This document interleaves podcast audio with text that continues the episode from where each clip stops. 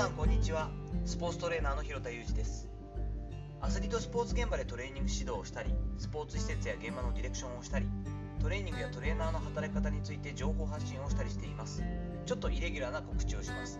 本日紹介する書籍同志少女よ敵を撃てを今ならスタート2ヶ月無料のオーディオブックオーディブルで聞くことができます。URL を貼っておきますのでぜひ今回読んだというか聞いた喜びを分かち合っていただければと思っています。本日は書籍購入の新しい形同志少女よ敵を撃てというお話をしていきます。私にしては珍しく読書感想の回に近いんですけれどもまあ面白かったんですよ。今更ながら2021年の末でしたけれども同志少女よ敵を撃てですよね。これがデビュー長編ということで作者の方すごいなと思うんですけれどもを読了というか鑑賞したって感じですね、えっと、オーディブルで聞きました。第二次世界大戦時代のソ連とドイツの戦時中を描いたノンフィクション作品。本でいうと500ページ近い超大作だったんですがこれをオーディブルで聞いたわけです。最近ですね私の生活的に言うと読書のペースが上がってるんですよねすごく読めるタイミングってあるじゃないですか。今すごく本が読める状態なんですよね。すごく読んでいる。でもこれは全部購入しないように今気をつけています。すごく幸せなことなんですが小さい時からお金がある時ない時経済的にすごく浮き沈みがあった私の幼少時代から学生時代だったんですが母はですね本を買うことに関しては一切反対をしたことがないんですね。どんだけお金がなくても本を読みたいとなると必ず買ってくれるというポリシーを持って接してくれていました。そんなことでですね私もあのこの辺はこだわっててそんじょそこらの本であればですね通の金額の本であれば娘たちに買いたいと言われたら、まあ、漫画だろうが、え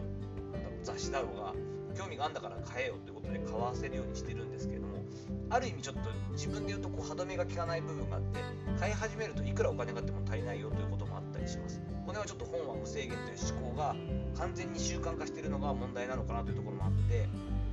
一生懸命上手にですね今図書館を利用して、え本を借りてくるってこともやっています。その上でですねそれでもなかった場合に、えっと、オーディオブックを見てみたいってこともするんですね。オーディブルに関しては私は、えっと、会員になっているので、毎月1480円かな。で、えっと、読み放題、聞き放題の方に関しては結構あるので、そこでハマってくれたら、あの音を聞くということにしているんですね。図書館にももちろんこの同志少女よ敵を撃てって、えー、ベストセラー作品になってますから入ってるんですけど14名の予約待ちってことになっていてで本的に言うと2000円オーバーの書籍なん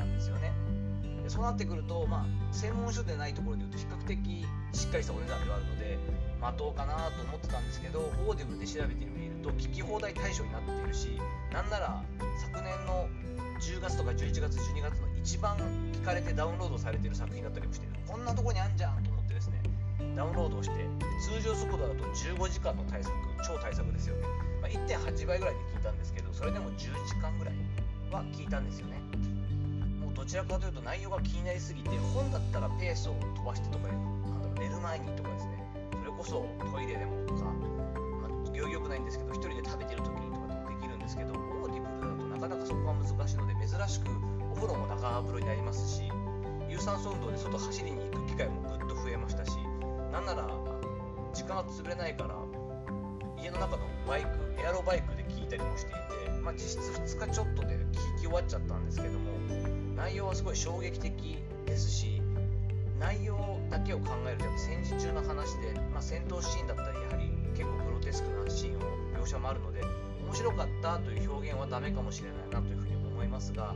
主人公の狙撃手の少女を中心とした葛藤であったり春秋であったりその戦争って何なんだろうとか自分にとっての敵って誰なんだろうみたいなそういうこう考えとか悩みとか感情に激しく共感を覚えました。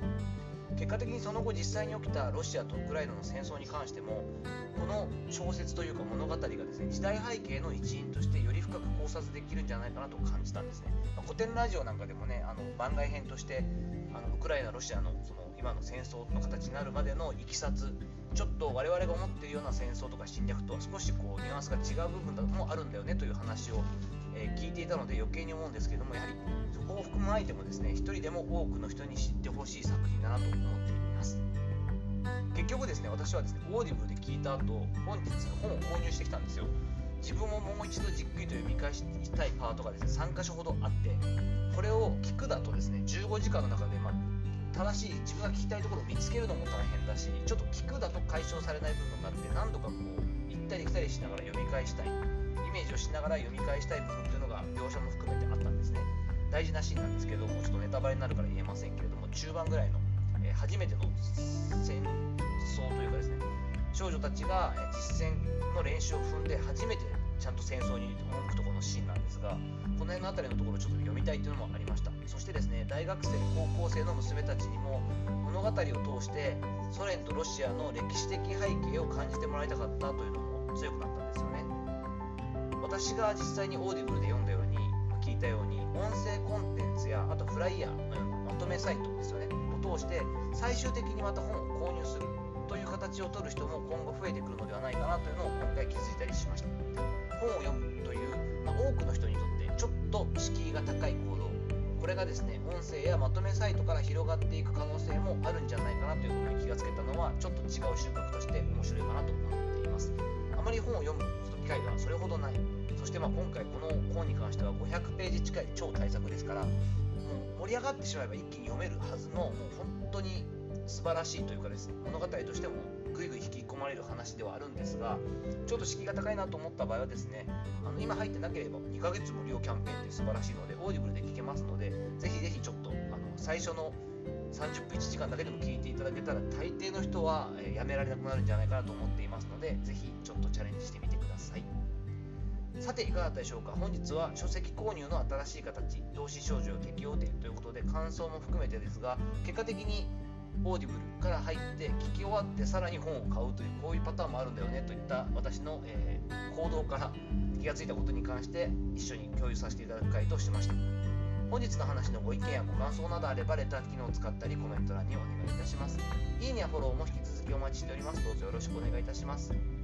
本日も最後までお聴きいただきありがとうございました。この後も充実した時間をお過ごしください。それではまたお会いしましょう。広田裕二でした。